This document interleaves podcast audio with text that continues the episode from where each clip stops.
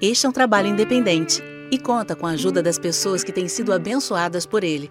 Se você quiser fazer parte do grupo de mantenedores desta obra, se informe das opções disponíveis na descrição deste vídeo. Agradecemos pela atenção e pelo carinho. Deus abençoe.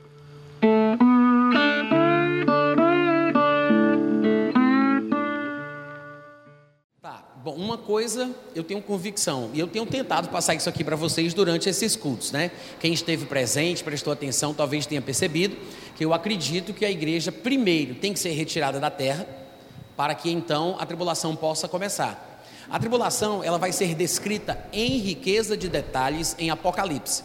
O texto de Apocalipse, na sua grande, na sua grande parte, do capítulo 5 até o capítulo 19, 20 aproximadamente, é só sobre a tribulação. A tribulação é, na verdade, um sofrimento angustiante, segundo Jesus, como nunca houve nem jamais haverá, que se dará basicamente por causa de 21 flagelos que serão distribuídos ao longo do rompimento dos sete selos, do ressoar das sete trombetas e do derramamento das sete taças. Então, o livro de Apocalipse ele fala basicamente somente sobre a tribulação. É por isso que você vê bastante citação à igreja nos primeiros três capítulos de Apocalipse, mas do capítulo 4 para frente, a menção à igreja desaparece. Todas as vezes, dali para frente, só se fala sobre os habitantes da terra, os homens do mundo e por aí e daí por diante. Eu acredito que o anticristo não se manifestará, não começará a agir no mundo de forma pública, identificável, a não ser depois que a igreja for arrebatada. Se nós formos a última geração da igreja cristã, e se, olhe, olhe bem, se, tá? Eu estou dizendo que somos. Se formos a geração do arrebatamento, se nós formos a igreja que será retirada da terra, é óbvio que o anticristo deve estar vivo, com uma idade razoável, para que ele tenha condição de interagir fazendo aquilo que a Bíblia previu que ele fará. Então, se o anticristo estiver vivo, é porque nós somos a geração do fim. E a igreja há de ser arrebatada a qualquer momento, e logo em seguida, a Bíblia não diz exatamente quanto tempo depois do arrebatamento o anticristo firma aquela aliança que está registrada lá em Daniel capítulo 9. Há alguns estudiosos, pastores e teólogos que dizem que o arrebatamento é o pontapé inicial da tribulação. Não necessariamente. Eu, de forma particular, acredito que a tribulação ela começa no dia em que o anticristo assina aquele acordo de sete anos com algumas nações, incluindo a nação de Israel. Esse é o ponto, é o marco inicial em que a tribulação começa.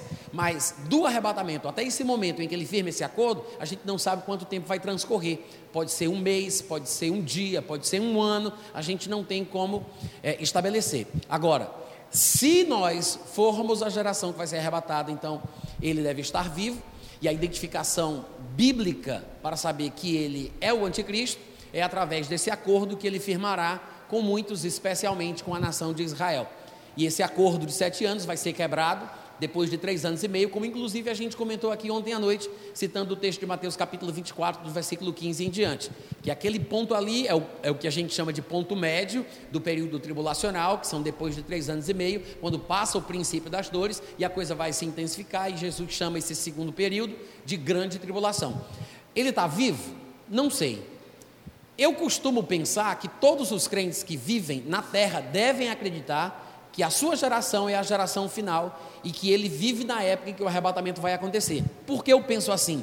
Porque observa, Paulo que escreveu sobre o arrebatamento em 1 Tessalonicenses capítulo 4, Paulo ele praticamente imprimiu esse sentimento na sua carta. Ele disse: Nós, os vivos, os que ficarmos, seremos arrebatados.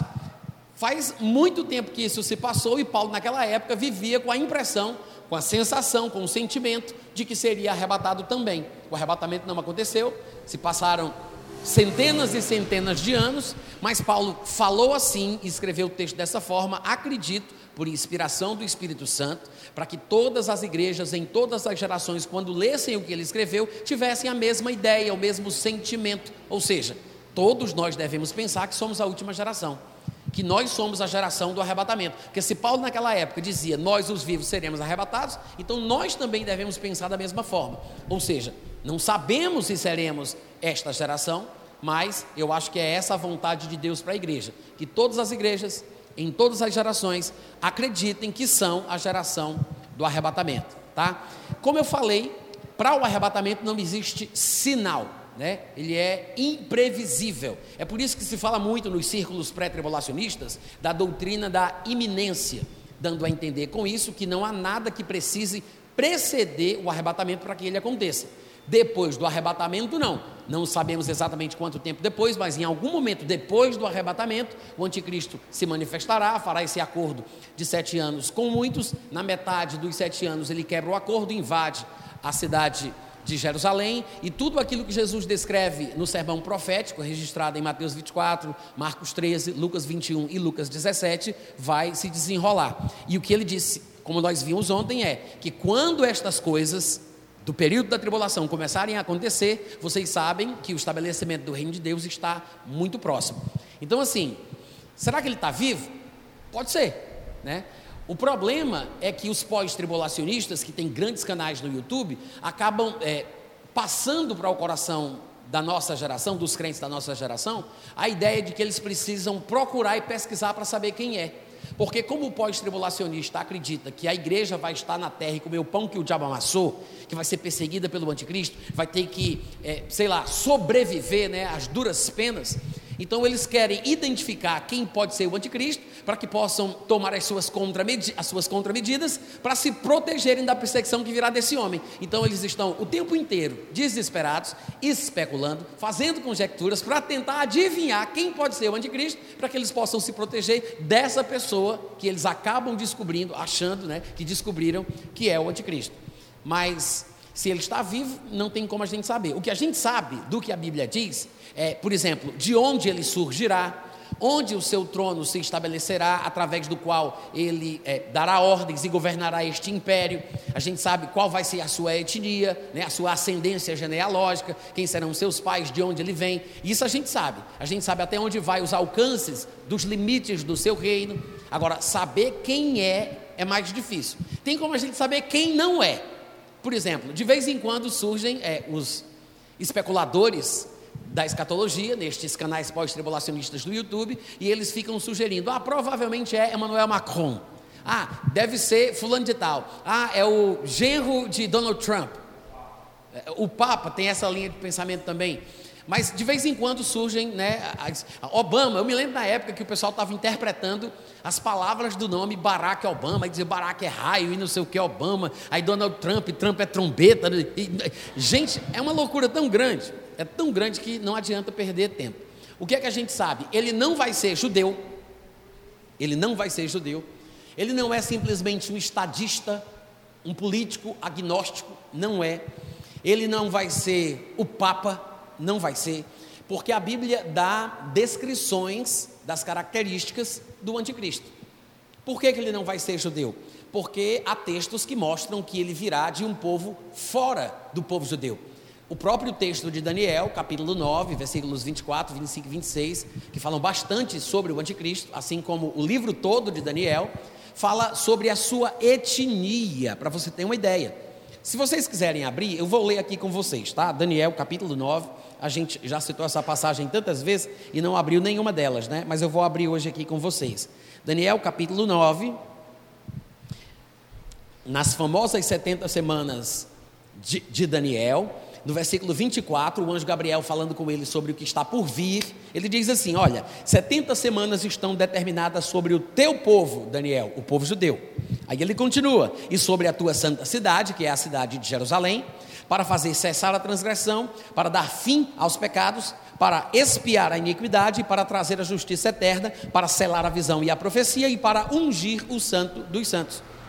Versículo 25: Sabe e entende, Daniel, desde a saída da ordem para restaurar e para edificar Jerusalém, até ao ungido, que é Jesus Cristo, ao príncipe, serão sete semanas e sessenta e duas semanas. As praças e as circun, circunvalações da cidade de Jerusalém se reedificarão, mas em tempos angustiosos. Depois dessas sessenta e duas semanas, será morto o ungido e já não estará. Ele está falando do período depois da morte de Cristo, ou seja, ele será morto e não estará presente.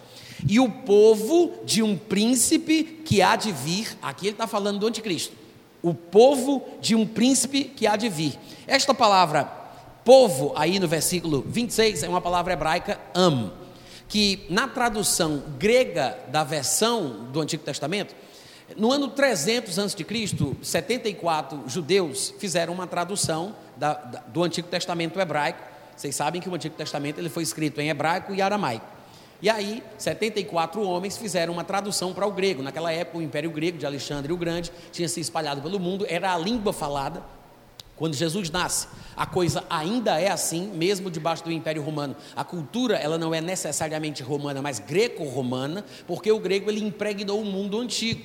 E a língua grega era a língua predominante. Tanto é que o próprio Novo Testamento, embora na sua maioria tenha sido escrito por judeus, foi escrito em língua grega, porque era a língua mais relevante. Então, por causa da importância da língua grega, que praticamente todo o mundo falava, estes 70, 70 a 74 judeus fizeram essa versão do Antigo Testamento para o grego. Essa versão, por causa do número de tradutores, 70, 74, foi apelidada ou batizada de Septuaginta, em homenagem ao número dos 70 homens que fizeram essa tradução tradução, Septuaginta, Septuaginta, tanto faz a pronúncia. O fato é que nessa versão grega do Antigo Testamento, este versículo 26, esta palavrinha am, que aqui em português está traduzida para povo, nessa versão grega a palavra foi traduzida para etnon, etnon, que vem, da onde vem a nossa palavra etnia. Em outras palavras, o texto profético está falando sobre a etnia do anticristo. Ele diz: depois que o ungido tiver sido morto e já não estiver presente, o povo do príncipe que virá, ou seja, o povo do anticristo. Ele está falando sobre o povo cuja etnia é igual à etnia do anticristo. O povo do príncipe que virá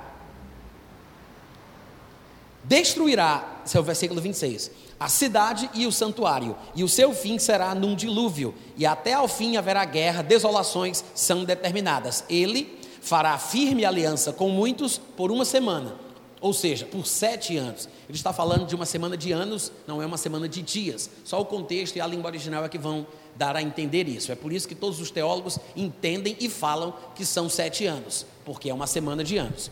Ele fará uma aliança por uma semana, uma semana de anos, por sete anos. Na metade da semana, depois de três anos e meio, como Jesus Cristo quis salientar, lá em Mateus 24, 15 na metade da semana, ele fará cessar o sacrifício e a oferta de manjares, que será restabelecida pelos judeus, porque o templo estará de pé. Eles estarão realizando os seus rituais religiosos, os seus sacrifícios, mas no meio dessa semana, ele rompe o acordo e esta paz com os judeus, invade a terra de Israel interrompe a prática religiosa, religiosa judaica, inclusive as ofertas dos sacrifícios, e, como diz o texto, sobre a asa das abominações virá o assolador, até que a destruição que está determinada se derrame sobre ele. O que é que o texto mostra aqui? Primeira coisa, que ele não será judeu.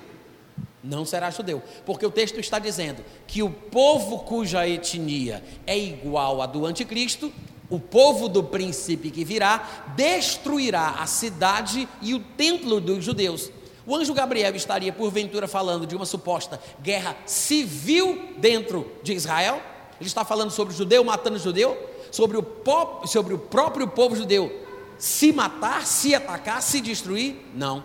Ele está falando de um povo cuja etnia vem de fora, que é o povo da etnia do anticristo, que iria atacar, destruir o povo judeu e os bens valiosos do povo judeu, o templo e a cidade de Jerusalém. Então, com esse texto, que não é o único, mas com esse texto, a gente já sabe quem ele não será. Ele não pode ser qualquer um que seja judeu.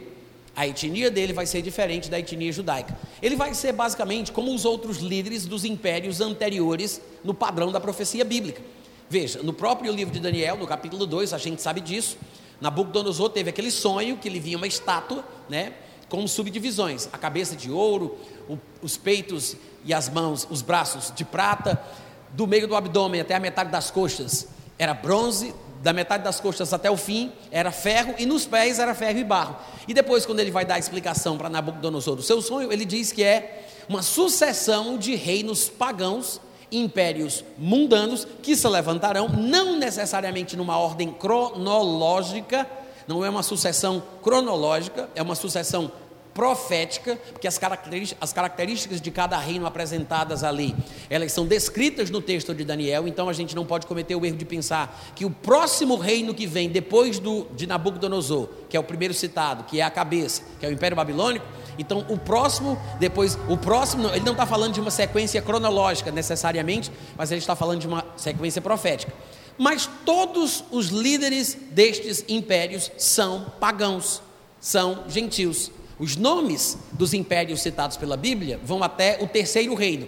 Do quarto para frente, ele não cita mais o nome. Nós especulamos, mas o texto bíblico inspirado por Deus não diz. Então ele só cita o Império Babilônico, o Império Medo-Persa e o Império Grego. E para aí. Do quarto para frente, ele não fala mais nenhum nome de império para que a gente não fosse especular, embora a grande maioria dos livros de escatologia coloquem forçadamente o nome do Império Romano nas pernas de ferro até o momento dos pés, mas não é isso que a Bíblia ensina, tá? O texto não fala. Mas se todos os impérios anteriores ao império do anticristo são liderados por impérios pagãos, por que, que ele fugiria à regra estabelecida no padrão profético? Então, ele não vai ser judeu e provavelmente ele vai ser mais um pagão, mais um gentil que se levantará um último império humano contra Deus, vindo de nações externas, de fora do povo de Israel. Então, por causa destas passagens, a gente consegue mais ou menos ter uma noção de onde ele virá.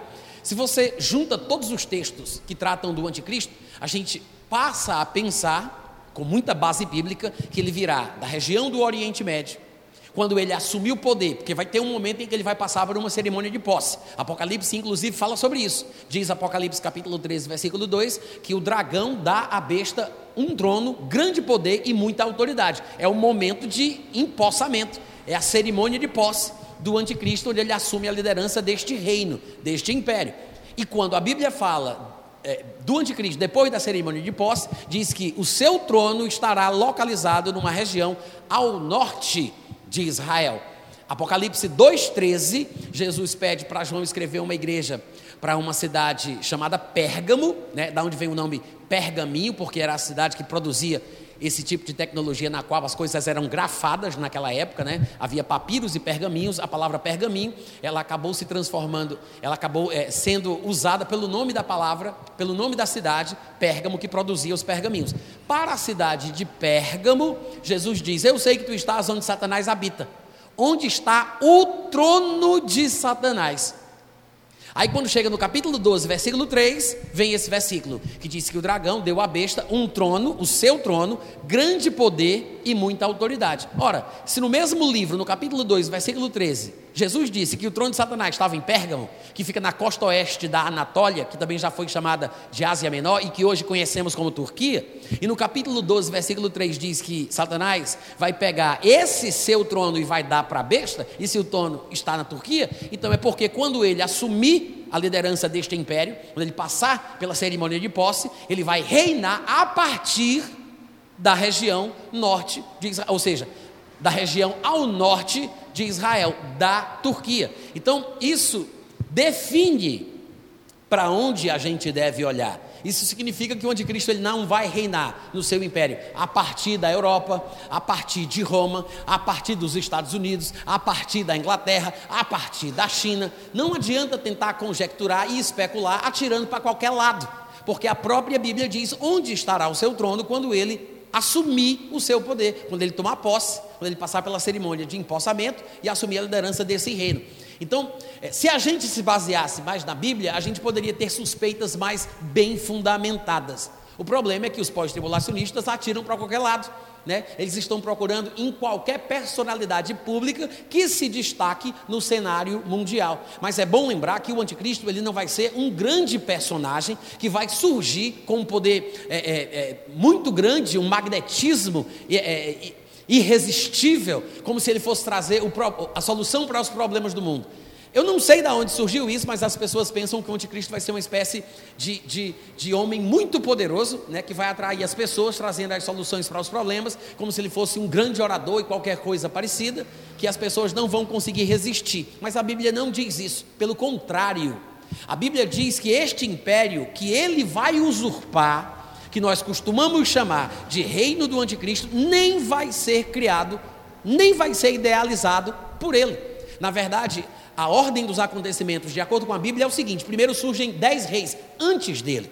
Que são aqueles dez chifres que Daniel vê naquele animal. São dez reis numa coalizão de nações e eles decidem criar uma espécie de nova ordem para aquela região, envolvendo as dez nações que por eles são representadas. Depois que os dez reis têm a ideia de criar esta confederação de nações, tardiamente é que surge o anticristo. Ele nem faz parte da, da formação original. Quando Daniel diz que vê os dez reis, aí ele diz, mas depois disso eu vi um chifre pequeno. Por que, que ele compara esse chifre que surge depois com os chifres anteriores, que são dez, como um chifre pequeno? Porque ele é insignificante, não tem a representatividade dos dez da formação original, então ele surge no cenário mundial como se não fosse ninguém. Ele não chama atenção, ele não se destaca. Só que ele surge no meio dos dez, que parecem ser maiores do que ele, que tem mais importância do que ele, e ele antipatiza com três quando ele antipatiza com três, ele os derruba, assume uma posição de liderança e dali para frente ele usurpa